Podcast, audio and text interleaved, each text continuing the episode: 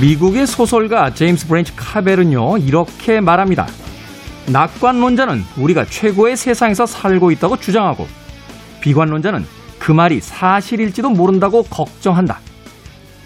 태도는 하나의 선택이고, 우리는 세상을 바라보기로 결정한 방식대로 우리만의 세상을 창조합니다. 걱정, 두려움, 문제거리, 절망, 자신감, 기회, 성공, 해결책. 나의 세상을 무엇으로 채울지 그 결정은 각자의 몫이 되겠죠. 김태훈의 시대음감 시작합니다.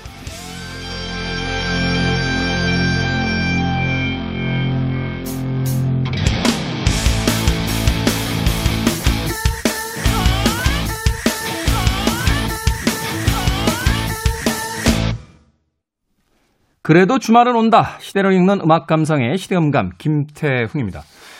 여러분들은 낙관주의와 비관주의 그 어디쯤에 위치하고 계십니까? 자신이 세상을 어떤 눈으로 바라보냐에 따라서 같은 세상을 살고 있음에도 그 세상이 전혀 다르게 보이기 시작하죠. 돈으로 모든 것을 해결할 수 있다라고 믿는 사람들 언제나 돈이 충분하다라고 믿는 상황은 오지 않을 겁니다. 그런가 하면 세상이 온통 낙관론으로서 펼쳐져 있다. 세상은 너무나 아름답다라고만 주장하는 사람들도 결국은 세상을 변화시키기 위한 그 어떤 노력도 하지 않는 게으른 사람이 될 확률도 높습니다.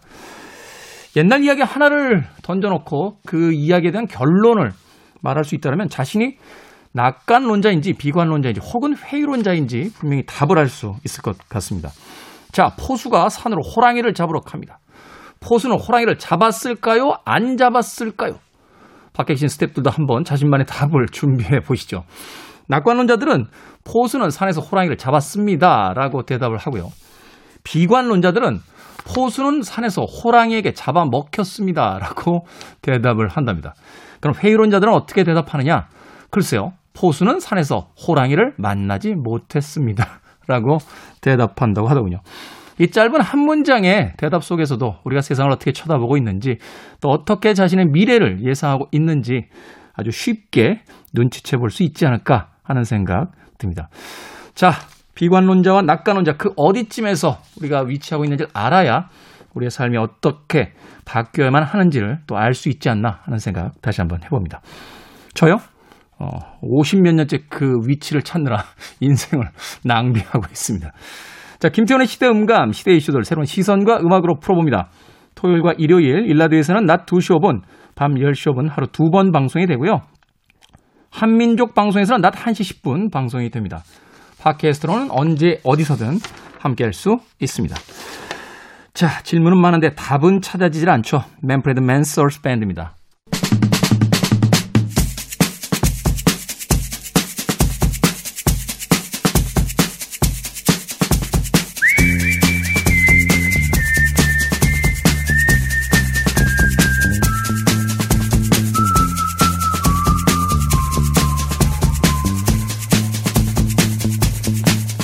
한 주간 사람들이 많이 본 뉴스 그리고 많이 봐야 하는 뉴스를 소개합니다. Most and Must KBS 산업과학부의 오규정 기자 나오셨습니다. 자, 참고로 지금 저희가 방송 녹음을 하고 있는 시점은 5월 20일 목요일입니다. 현재까지 나온 기사들과 상황을 바탕으로 진행되는 점 양해해 주시길 부탁드리겠습니다.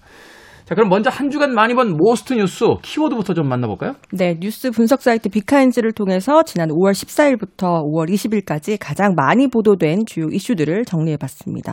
뭐 가장 많았던 건 이번에도 또 코로나19였어요. 거의 한 번 1년 반째 그 항상 탑에 위치하고 있죠. 네, 지금 코로나 확진자가 600명대를 계속해서 웃도는 상황이고 정부가 코로나19 백신 예약률 증가 속도가 좀 둔화되고 있다. 그러니까 백신 접종에 좀 적극 참여해달라는 메시지를 계속 내고 있는 상황이고요.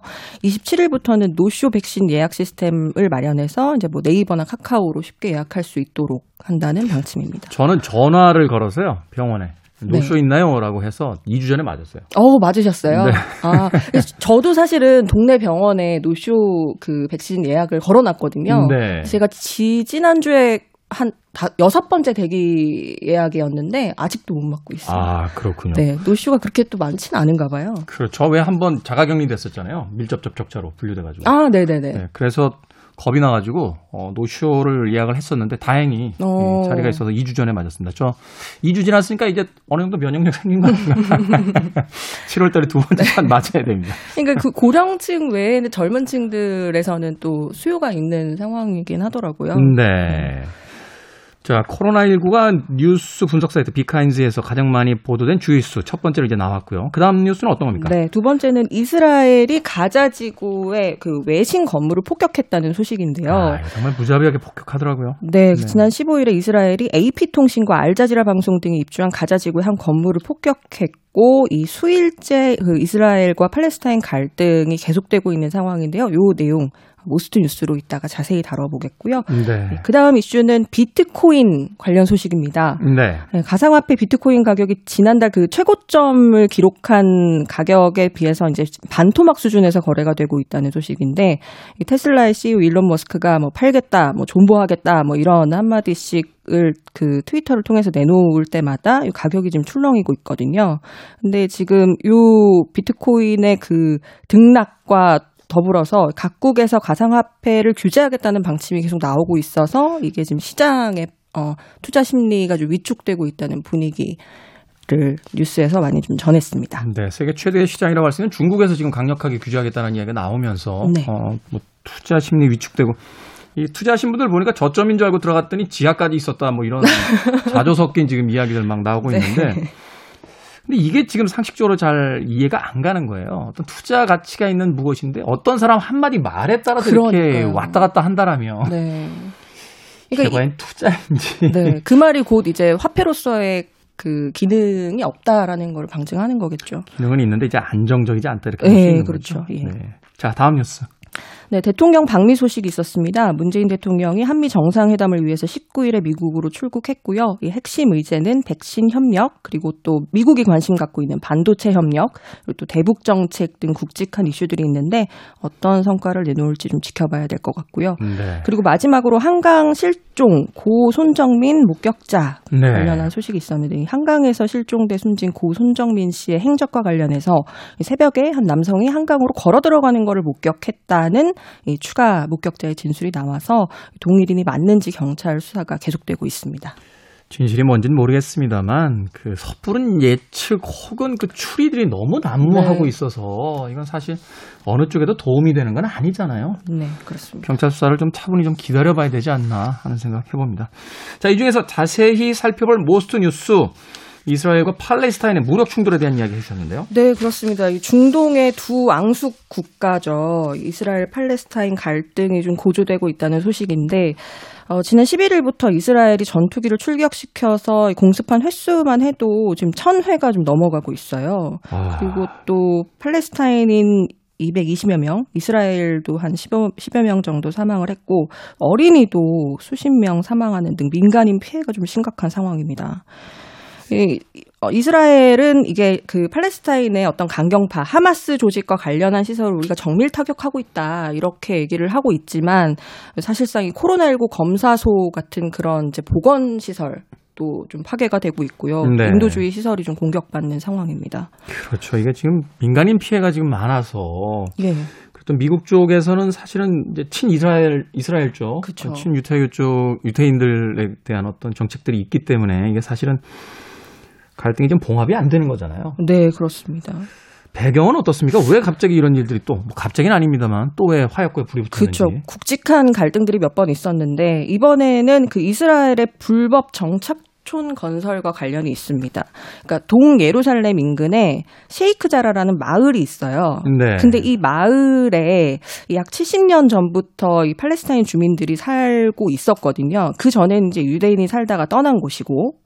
근데 이 이스라엘 주민들이 여기에 정착촌을 짓겠다. 그래서 팔레스타인 사람들한테 나가라. 강제 퇴거 명령을 내렸고 여기에 항의하는 팔레스타인 주민들이 이제 여기서 이제 시위를 벌인 거죠. 네. 그리고 이제 특히 그 갈등이 시위가 가장 격화됐던 때가 언제냐면 그 라마단이라고 금식을 하잖아요. 그렇죠. 네. 근데 이 금식이 끝나는 어 지난 5월 7일 요 지역에 이슬람의 3대 성지가 있어요. 알 아크사 사원인데 네. 여기에서 이제 예배를 한 이후에 이 반 이스라엘 시위가 벌어졌고 반 이스라엘 시위가 벌어지니까 이스라엘 경찰이 이 사원에서 강경 유혈 진압을 벌입니다. 음. 그래서 이 팔레스타인 하마스 조직이 어 이스라엘이 우리의 성지를 침탈했다. 우리 성지가 침탈당했다라고 하면서 이제 로켓포를 발사한 걸 계기로 해서 이스라엘이 계속해서 가자 지구에 어, 폭격을 퍼붓고 있는 거죠. 팔레스타인 편을 드는 건 아닙니다만 황당하긴 하겠네요. 갑자기 살고 있다가 나가라고 하니까. 그렇죠. 예. 시위가 이제 벌어지자 그걸 강경 진압하면서 이제 유혈 사태가 됐고 예. 결국은 이제 로켓포를 발사하니까 이스라엘도 이제 가자지구 폭격을 시작을 네. 했다. 자 이번에는 우리가 꼭 봐야 할 Must 뉴스 어떤 뉴스입니까? 네, 중고차 사기 뿌리 뽑아달라. 분노한 민심 청와대 국민청원이라는 기사를 가져와 봤습니다. 네. 이게 이게 무슨 뉴스입니까? 이 지난 13일에 청와대 국민청원 게시판에 60대 피해자의 목숨을 앗아간 허위 매물을 근절시켜 주세요라는 제목의 청원이 올라왔는데요. 네. 이게 지난해 2월에 그 충북 제천에서 한 60대 남성이 스스로 목숨을 끊는 사건이 발생해요. 음. 근데 이제 유족들이 유품을 정리하면서 이제 휴대전화를 봤더니 휴대전화 안에 온몸에 문신을 한 남성들에게 둘러싸인 상태에서 사인을 하라고 해서 여기저기 엄청나게 사인하고 다니고 어, 손가락에 쥐가 날 정도로 사인했다 이런 내용이 있어서 알아봤더니 이제 이 남성이 트럭이 필요해가지고 인터넷으로 한 200만 원 한다는 트럭을 사기 위해서 인천에 있는 매매 자동차 매매 단지를 가요. 그런데 네. 거기서 온갖 그 감금과 협박을 당하면서 700만 원짜리 차를 사오게 되는 거죠. 200만 원짜리 차가 올라와 있어서 갔는데 네. 협박당하고 감금당한 상태에서 700만 원에다 사인을 했다고요. 네. 근데 이 남성은 이제 돈이 200만 원밖에 없었던 거예요. 그래서 돈이 없다고 얘기하니까 거기서 캐피탈을 써라. 그래서 강제로 빚까지 지게 해서 이 신변을 비관한 남성이 스스로 목숨을 끊은 것인데 아니, 이게 2021년에 벌어지는 일입니까? 이게 사실은 굉장히 오래된 얘기거든요. 중고차 매매 단지에서 뭐 폭, 심지어는 폭행이 있었다는 뭐 얘기도 있고, 그리고 경찰에서 이 중고차 이런 사기 조직을 적발을 했다는 뉴스들도 굉장히 많았어요. 그런데 이게 지금 근절되지 않고 있는 상황인 거죠. 약간 어이가 없는데요, 이거는. 이게 왜 근절이 안 되는 겁니까? 아, 경찰 조사를 하면 수사가 될 텐데. 어, 우선 이제 두 가지가 있는데요. 너무 만연해 있다라는 거 하나랑, 그리고 처벌 자체가 굉장히 약하다는 게 있는데 네. 얼마나 만연해 있냐면 이게 경기도가 주로 이제 부천, 인천 이쪽으로 많거든요. 네네. 자- 중고차 매매 단지가 그래서 저도, 경 저도 과거에 그쪽에서 중고차 한 번 산 적이 있어요. 아, 네 네. 근데 뭐 별 일은 없으셨고. 별일 없었습니다. 저. 네. 굉장히 오래된 일입니다. 한 20년 된 일입니다. 그게 굉장히 운이 좋았다고 볼 수 있는 게 경기도가 지난해 6월에 이 온라인 중고차 매매 사이트 허위 매물을 조사해 봤는데 95%가 허위였어요.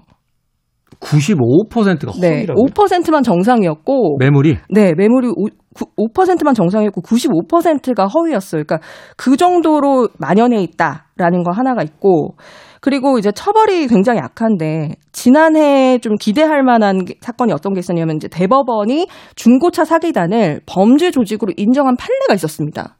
근데 이제 범죄 조직으로 인정받게 되면 그냥 일반 사기에 비해서 형량이 더 세지는 거죠. 네. 근데 이 결론적으로 요때 그 재판에 넘겨진 조직들 가운데 한 명만 1년 3월이 선고가 됐고요. 나머지는 집행유예 벌, 벌금형이 선고가 됐어요. 그러니까 이 처벌이 굉장히 약하고 그래서 이 아니 국민청원 범죄 집단이면 조직 그 범죄법으로 다루는 거 아닙니까?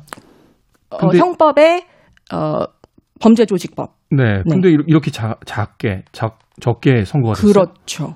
예. 그래서 어, 형량이 좀 세질 것이다라는 기대와는 달리 결과적으로는 어, 굉장히 낮은 형, 그러니까 사람들의 심리에 비해서 기대보다는 낮은 네. 형량이 선고가 됐던 거죠. 그러니까 이런 청원까지 올라오고 있는 상황인 거죠. 대책이 없나요? 이거 어떻게 좀 음, 그 구조 자체를 좀 바꿀 수 있는? 어, 지금 이제 그 중고차 사기가 만연한 데는 기존의 중고차 업체 외에는 여- 이 시장에 진출할 수 없도록 돼 있는 요 제도 때문이라는 얘기가 있는데요. 그래서 뭐- 업체들을 보호하는 상황이군요, 지금. 네, 그래서 이제 대기업이 진출을 해야 된다, 뭐 이런 얘기들도 나오고 있는데, 이게 정말로 이 시장에서 그 선의로, 어, 선의로 중고차 업체를 운영하시는 분들도 있잖아요. 네. 이런 분들 같은 경우에는 대기업이 진출했을 때 사실상 또 피해가 있을 수 있기 때문에 정부에서 결정을 지금 못 내리고 있는 상황인 거죠. 일단은 폐쇄적으로 돼 있기 때문에 그 건전한 어떤 방식보다는 이제 자체적인 어떤 내부 경쟁에 의해서 무리한 형태의 어떤 매매들이 이루어지고 있고 거기서 범죄가 좀 가, 개입된 어떤 여지가 있다 네. 이렇게 이제 보고 있다는 거죠.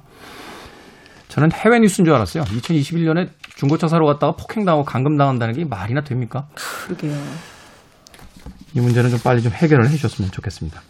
자, Most and Must KBS 산업과학부의 오규정 기자와 이야기 나눴습니다. 고맙습니다. 감사합니다.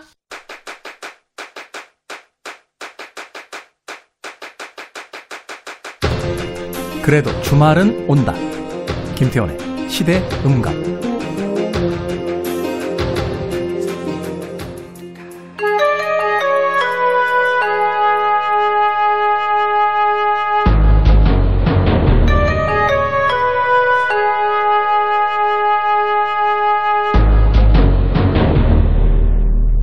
변호사 D의 헌신.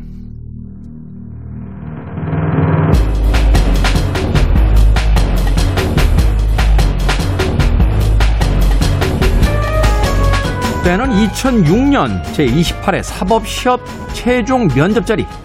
이전 10년 동안 최종 면접에서 탈락한 사람은 단 한 명이었지만 그 해에 무려 7명이 불합격되는 초유의 사태가 벌어졌습니다.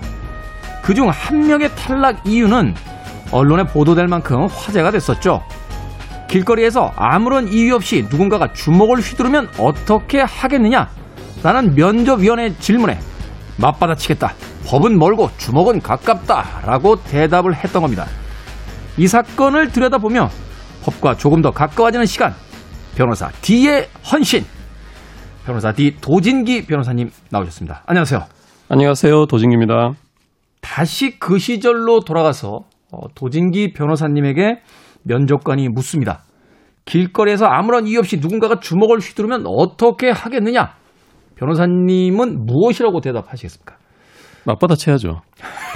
저, 저 이때 면접 봤으면 떨어졌을 거예요. 아니 이게 왜 떨어집니까? 일단은 일단은 방어부터 하고 시작해야 되는 거잖아요. 뭐 네. 예수님도 아니고 왼쪽 뺨을 맞고 오른쪽 뺨을 내미는 게 아니라면 누군가가 그러니까 이유가 있으면 모르지만 이유 없이 폭력을 행사한다면 일단은 자기 방어를 하는 게 상식 아닙니까? 그러게요. 좀 면접위원이 뭔가 다른 이유였던가 아닌가 싶기도 해요. 너무 건방지게 대답한 거 아닌가요? 뭐 맞바는 다리를- 치겠습니다. 뭐 법은 멀고 주먹이 가깝지 않습니까? 뭐 이렇게 대답한 거 아닙니까? 다리 떨면서. 다리 떨면서. 아무튼 우리는 상식이라고 생각했다는 이 대답을 탈락의 이유로 어, 내세웠다라면 법은 우리가 생각하는 것과는 조금 다른 모습을 또 가지고 있지 않나 하는 생각도 해보게 됩니다. 자, 오늘 만나볼 사건 이야기 어떤 이야기입니까?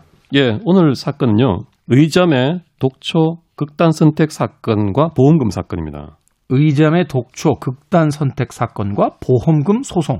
네. 어떤 사건이죠?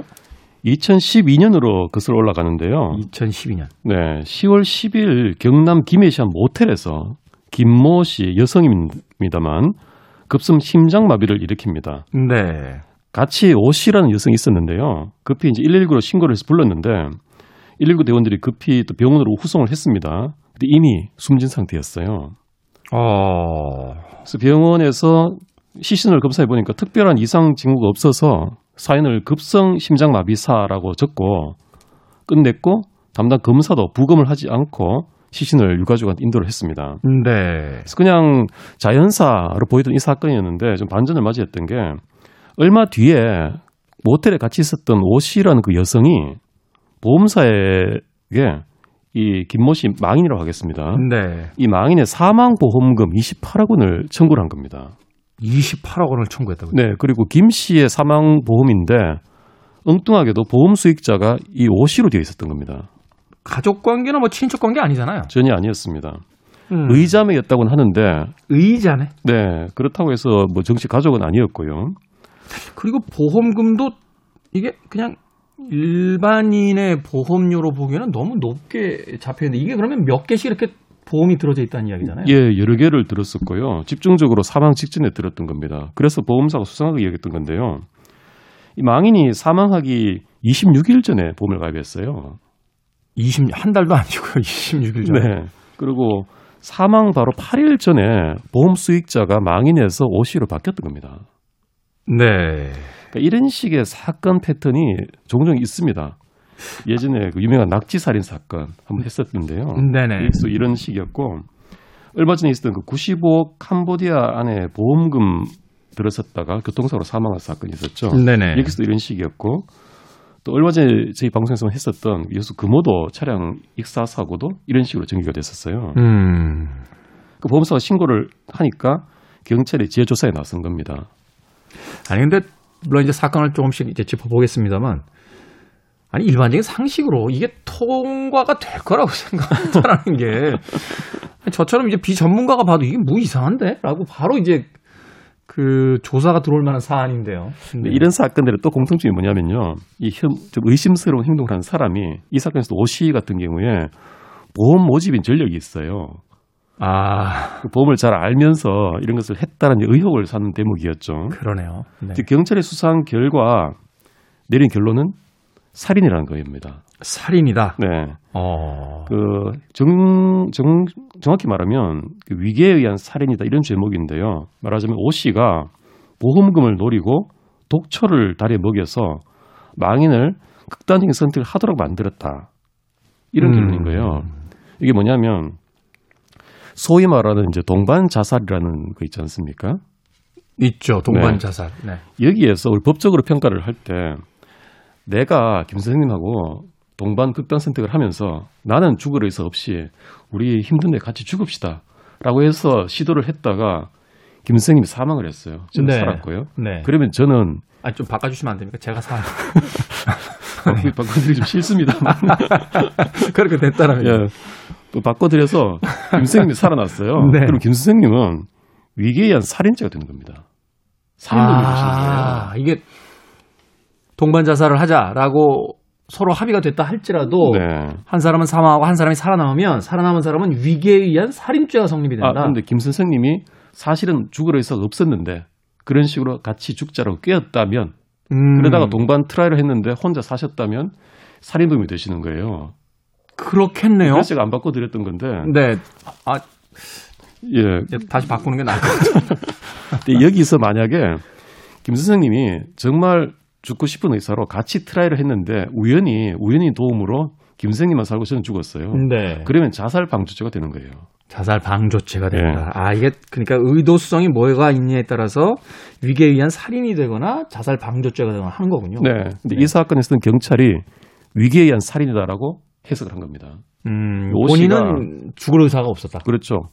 전혀 죽을 의사가 없이 이 망인을 상대로 우리 같이 힘드니까 죽자라고 꿰어서 독초를 달인 물을 마시게 한 다음에 보험금을 챙기려 했다. 그리고 보험 살인이라는 결론이 었던 겁니다. 네. 그래서 이 위계한 살인 죄목으로 오 씨가 구속까지 됐어요. 음. 그리고 이 독초를 달인 물을 한 달간 먹여서 망인을 심장마비사로 위장했다. 그 자연사로 위장했다. 이런 결론인 겁니다. 근데 여기 그 사건 실체를 조금 더 접근을 하기 위해서요. 네. 사건 전까지의 경위를 조금 말씀드려야 될 것 같은데요. 숨진 망인이 10년 전에 언니가 운영하는 문방구점에서 일하다가 이오 씨를 알게 됩니다. 네. 근데 이오 씨가 당시에 고등학생이었고 자기보다 9살 어렸어요. 아, 나이가 더 어렸다. 네. 근데 이 당시 이미 신내림을 받아서 무속인이었어요. 아, 이미 그 10대 나이에. 네. 네네. 근데 이 망인이 자기보다 9살 어린 동생인 이 오 씨를 철, 절대적으로 믿고 의지를 한 겁니다. 무속신앙을 믿고. 아, 그러니까 뭔가 뭐 이렇게 그 신내림 받고 뭔가 이렇게 좀 해줬는데 그게 이제 잘 맞았나 보네요. 네, 그래서- 절대적인 어떤 의존성이 이제 생기게 됐다. 그랬던 모양입니다. 그래서 급기야 이 망인이 가족과 불화를 겪고 집을 나와서 이 오 씨와 같이 생활을 하게 됩니다. 음. 그리고 자기가 유흥업소를 힘들게 다니면서 번 돈을 오 씨한테 다 줍니다. 어, 이거 뭐 요새 용어로 가스라이팅 같은 걸 당한 건가요? 그랬던 것으로 보입니다. 네. 여기서 이제 경찰의 의견인데요. 여기서 이 무속인 오 씨가 망인이 자기를 절대적으로 의지하는 것을 이용해서 이제 보험금을 타려고 한다는 거죠. 네. 망인이 평소에 좀 염세적인 면모가 많았대요. 사상 살기 힘들다. 음. 그러면서 같이 죽자라고 동반 극단 선택을 제안하면서 살수 꼬드겼다는 거예요. 망자가. 네. 네. 아, 저기 오 씨가요. 오 씨가. 망인을. 꼬드겨서 네. 보험 설계사 경력이 있기 때문에 그걸 활용해서 그 지식을 활용해서 28억 원의 사망 보험금을 가입한 다음에 바로 즉시부터 그 직후부터 독초를 구입해 와서 달인 물을 먹였다는 거예요. 음. 이 독초가 뭐냐면 그 독화 살에도 쓰이는 굉장히 독, 그 맹독인데요. 네. 이거를 많이 복용을 하면은 심장마비가 온답니다. 아, 독성에 의해서. 네, 이 사건의 사인하고 같은 거죠. 그래서 이렇게 한 달간 독초 다리 물을 마시다가 한 달 뒤에 이 모텔에서 심장마비 살을 한 거예요. 아. 그래서 경찰의 결론은 이 심장마비로 자연상을 좀 속이려 했다라고 해서 기소를 한 거고요. 이 오 씨는 자신이 마치 망인인 것처럼 보험사에 거짓 전화도 합니다.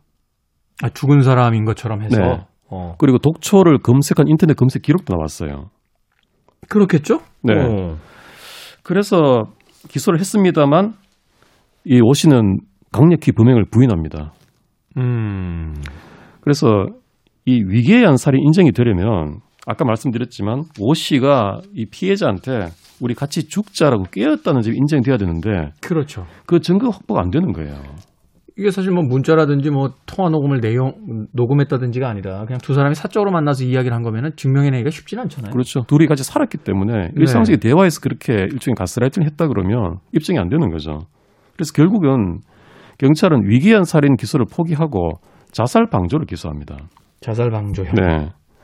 그래서 어떤 식의 내용이냐면은 오 씨가 극단 선택을 결심한 것은 맞다. 다만 그 경위를 보면 무속인인 자기 의동생 이 오 씨가 힘들어하는 것이 안타까워서 자신이 고액의 보험을 들어놓고 나서 극단 선택을 해서 오 씨가 보험금을 받도록 꾸민 것이고 오 씨가 그걸 자, 극단 선택을 도왔다 이런 구성을 한 거예요.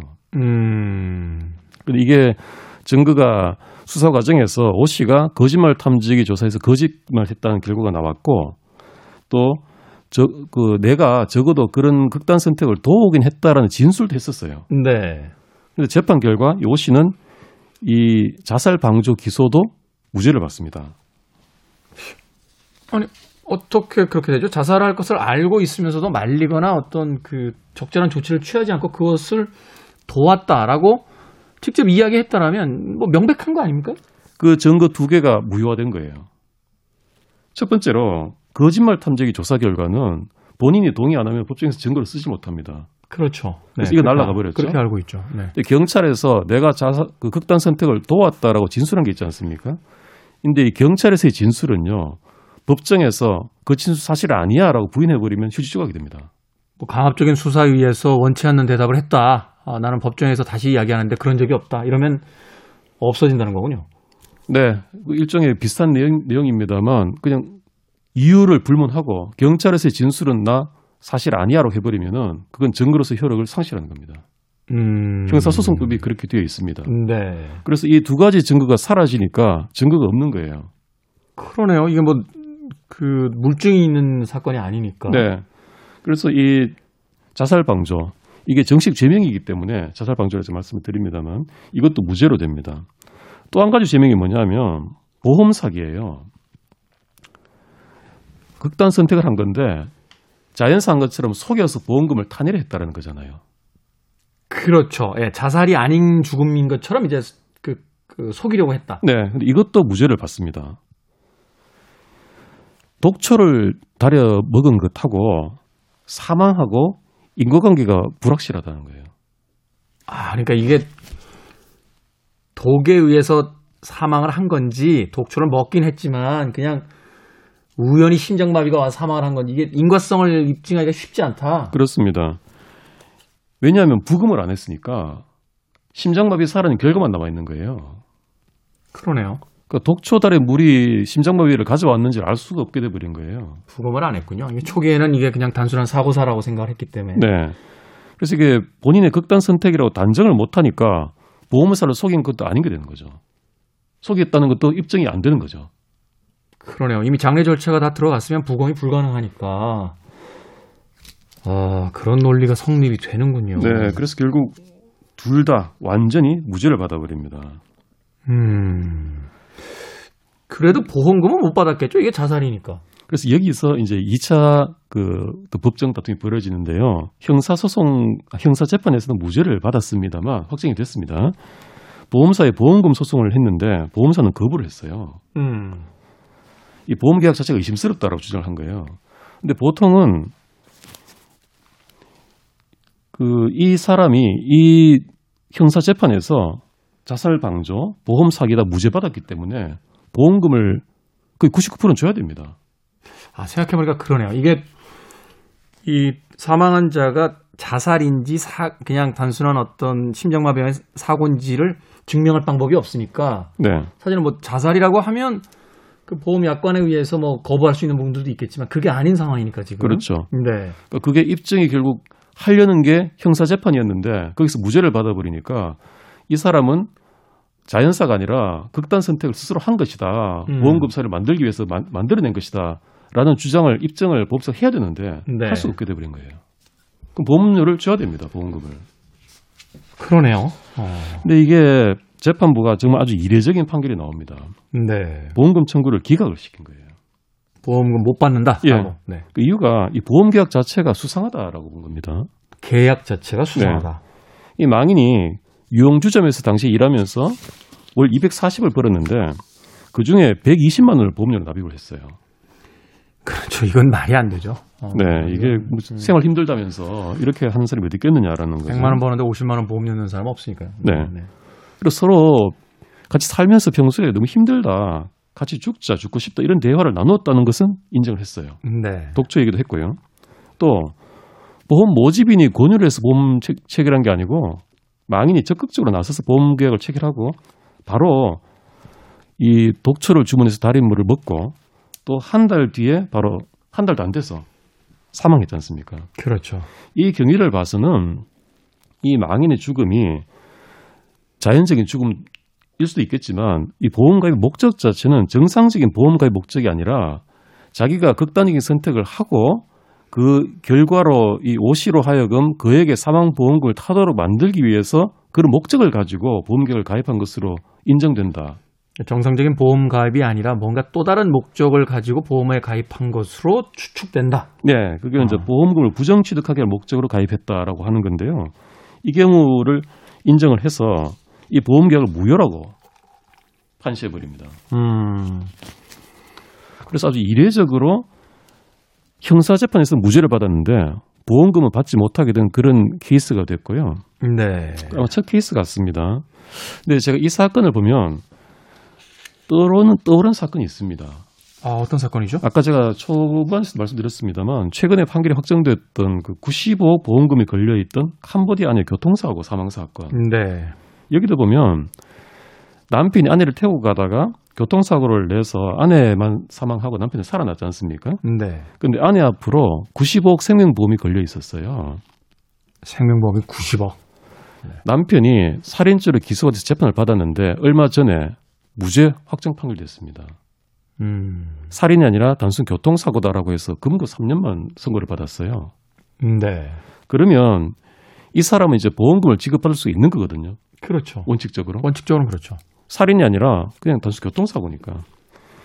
이 소송이 지금 진행 중인데 그래서 이 의자매 독초 사건의 보험금 어떤 판결을 보면 이 사건에서도 이런 식으로 부정한 목적의 보험 가입이라고 해서 이 보험 계약도 무효로 시킬 소지가 있는 거 아니냐. 음, 이 판례가 있으니까. 네. 그렇게 네. 볼수 있는데 이게 조금 아쉽게도 이런 구성은 구성은 어렵습니다. 아, 그래요? 왜냐면 의자매 사건은 극단 선택을 사고로 가장해서 의동생의 무속인한테 보험금을 타결할 목적으로 가입한 것으로 인정됐지 않습니까? 그렇죠.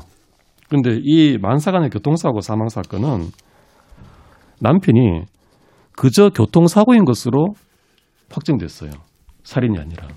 그냥 교통사고, 단순 교통사고. 네. 그러면 실수로 교통사고 난 건데 부정한 목적으로 이를테면 살인 같은 그런 목- 계획 아래서 보험 계약으로를 가입했다는 것을 인정할 여지가 사라져 버린 거예요. 그렇죠. 단순 교통사고인데 거의 어떤 의도성이 있다 이렇게 볼 수는 없는 거니까. 네. 그래서 이 캄보디아 안의 교통사고 사망 사건에서는 보험금 재판이 이 의자매 독초 사건과 달리 형사 재판을 따라서 인정될 여지도 지금 있는 상황입니다. 아직까지 지금 법정에서 진행 중인 사건이군요. 네, 90억 재판인데요. 근데 상식적으로 생각할 때 한 개인의 보험료를 90억짜리를 드는 사람들이 있나요? 없죠. 이 사람밖에 없죠, 사실. 저는 한 달에 3만 원 나가는 안보험 하나밖에 없는데 이게 변호사님 많이 들어놓으셨습니까? 저는 교, 그, 그, 뭐죠, 교통보험. 네. 그거 근데- 말고는 전혀 안 듭니다. 저는 제 생각에 이런 말씀 하면 안 되겠습니다만 보험사들이 엄청난 수익을 남기잖아요. 매년. 음. 그렇다면 개인이 드는 건 산술적으로 손해 아닌가. 아, 또 뜻한 바 있으셨군요. 돈이 아까워서 일단 결론은 그겁니다만. 그러니까 이게 상식적으로 잘 납득이 안 가니까 네. 우리가 배우자 보험 들 때 90억 드는 사람이 과연 몇 명이나 있을까? 이 90억 보험금 사건에서 많은 분들이 이거를 보험금이 지급 안 돼야 되는 게 맞지 않나라고 생각하시는 것 같더라고요. 음. 그래서 이게 가능성이 있다면 이제 민사재판부가 네. 대담하게 형사재판의 결론을 배제하고 우리는 이 사람이 부정한 목적으로 가입한 것으로 보겠다라고 판단 내리고 네. 결론을 내리는 방법이 있고요. 네. 또 한 가지 이제 보험 약관을 가지고 보험 약관상 대개는 중대한 과실로 인한 사고는 보험금 지급하지 않는다라는 경우가 있어요. 뭐 음주운전이라든지 뭐 범법행위라든지 뭐 이런 네. 것들이 있죠. 이 사건을 거기 해당한다고 볼 것인가의 문제인데 그렇게 본다면 지급을 거절할 가능성도 있습니다. 교통사고로 금고 3년을 받았다면 중대 그 실수라고 보, 보고 있다는 거잖아요. 법정에서는 사실은. 사실 굉장히 중대한 거죠. 교통사고로 3년씩 이렇게 금고형 받는 경우는 매우 드뭅니다. 그러니까요. 어, 3년의 금고형을 이제 선고했다라고 하면 중과실이다. 네. 이렇게 보고 있는 거니까. 그렇다면 이게 뭐 중과실 운전자 10대 중과실인가 뭐 있지 않습니까? 개문발차 뭐 중앙선 침범 신호 네. 위반 뭐 이런 것들이 있는데 그렇게 본다면 이제 민사에서도 그걸 이제 받아들여서 보험료 지급을 이제 약관으로 막을 그런 가능성도 있다. 여지가 있습니다. 다만 중과실을 좋게 해석하면 지금 말씀하신 그런 열거된 사유가 있어야만 가능한데 네. 이거는 그런 사유는 또 없어 보이거든요.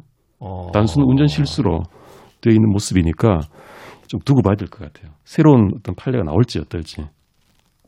그렇군요. 이게 왜냐면 그 보험에 관련된 이런 어떤 사건 사고들은 그 전례나 판례들이 이후에 어떤 후속 범죄를 그 일으킬 수 있는 어떤 단서 같은 것들이 되기 때문에 네. 그런 어떤 전례로서 어, 판례로서 또 어떤 방식으로 이제 남느냐가 가장 중요하지 않나 하는 생각 해보게 됩니다. 변호사님 생각은 어떻게 될 것 같습니까? 저는 뭐 그냥 단순한 단순 예상입니다. 저희 가치 판단도 아니고 네. 기각될 것으로 봅니다. 보험료 지급이 기각. 네, 아, 그러니까 보험료를 지급하지 않아도 된다라고 네. 될것 같다. 어떤 근거로 그런 거죠? 제 근거는 심리적인 겁니다. 심리죠. 판사에게도 정의감이 있습니다. 그렇겠죠. 음, 법리적 해석도 법리적 해석이지만 아무리 봐도 이건 상식적으로 납득이 가지 않는다 라는 부분에 의한 그 판사님의 또 판단이 있을 수도 있다. 이 재판에 대한 결과는 나중에 어떻게 되는지 저희에게 다시 한번 알려주시면 네, 알겠습니다. 바라겠습니다. 자, 변호사 D의 헌신. 오늘은 의잠의 독촉 극단 선택 사건과 보험금 소송에 대한 이야기 도진기 변호사님과 이야기해 봤습니다. 내일도 또, 또 다른 사건과 함께 이야기 나눠주시길 부탁드리겠습니다. 고맙습니다. 네, 감사합니다. 자, 저도 인사드려야 될 것 같습니다. 오늘 끝곡은요, 포이즌의 곡 준비했습니다.